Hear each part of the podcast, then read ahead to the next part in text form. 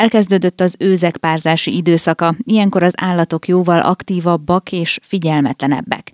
Emiatt körültekintően kell közlekedni az utakon is. Az őznász július második felétől augusztus közepéig tart, ezzel kapcsolatban Limp Tiborral beszélgettem, a Vérteserdő ZRT erdészeti igazgatójával. Zajlik az őznász, mi ez a jelenség pontosan? A július közepével elkezdődik Magyarországon az őzek násza, amit a szakirodalom, illetve a szaknyelv üzekedésnek nevez.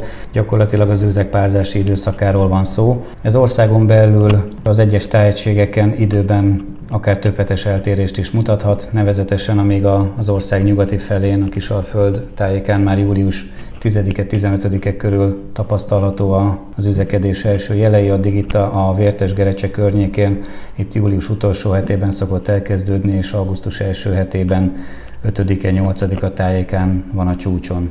A szarvassal ellentétben az őznezt úgy kell elképzelni, hogy, hogy még a szarvas háremet tart maga körül, és általában több párzás időszakban több tehenet is kísér, addig az őz Igaz, hogy több sutával is képes párosodni, de egyszerre egy suta mellett szokott feltűnni, tehát az őznek nincs háreme a szarvassal ellentétben. Az időszaknak egy jellegzetessége, hogy sokkal többet mozog az őz, főleg a, a bakok ugye keresik a sutákat, mennek a suták után, tehát a nap bármely szakában találkozhatunk velük, illetve sokkal gyakrabban kerülhetnek elő olyan területrészeken, olyan, olyan tisztásokon, város környéki település környéki részeken, ahol az év egyéb időszakában kevésbé.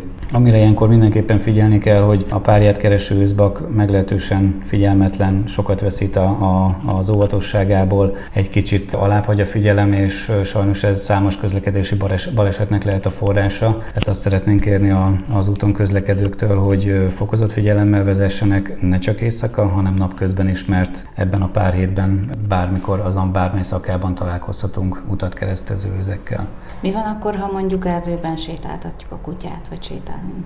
Az erdőben lévő kutyasétáltatásra eddig is megvoltak a szabályok, igazából emiatt nem kell radikálisan változtatni az erdőben történő viselkedési formákon. Azt szoktuk kérni, illetve szabály szerint a kutyát pórázon lehet sétáltatni, illetve tartani.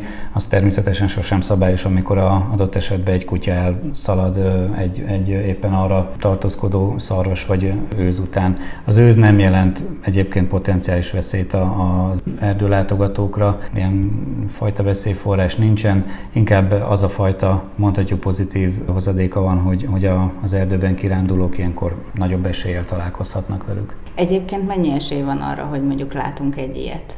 Ugye az őznász a következőképpen zajlik, amikor egymásra talál, illetve a bak megtalálja a sutát, vagy néha fordítva a sutát megtalálja a bakot, akkor ők napokig együtt vannak. Uh-huh. Ez azt jelenti, hogy, hogy bizonyos időszakonként kergetőznek, a bak kergeti a sutát, és ez több napig eltart ez a kergetőzős időszak, majd utána megtörténik a párosodás, amivel jellemzően véget is ér a kettőjük találkozása, és utána amennyiben van még olyan suta a környéken, ami abban az évben még, még nem párosodott bakkal, akkor ennek van még esélyes létjogosultsága. Az, hogy mekkora eséllyel lehetünk szemtanúi egy ilyen szárba szökött őznásznak, ezt azért nehéz megmondani. Figyelmesen kell sétálni az erdőben, csendben lenni, figyelni, és akkor igazából ebben az időszakban ugyan, ugyanúgy, ahogy majd egy hónap múlva a szarosbőgés idején, akkor számos maradandó élménnyel lehetünk gazdagabbak.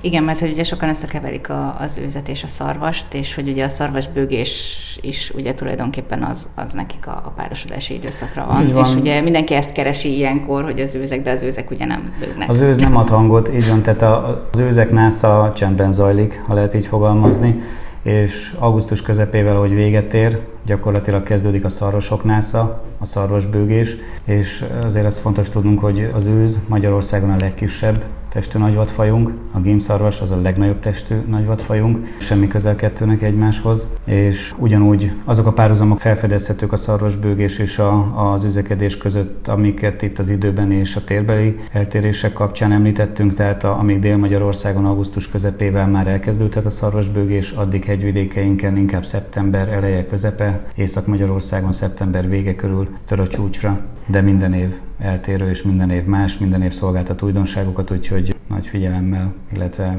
kíváncsisággal várjuk az idei szarvasbőgést is.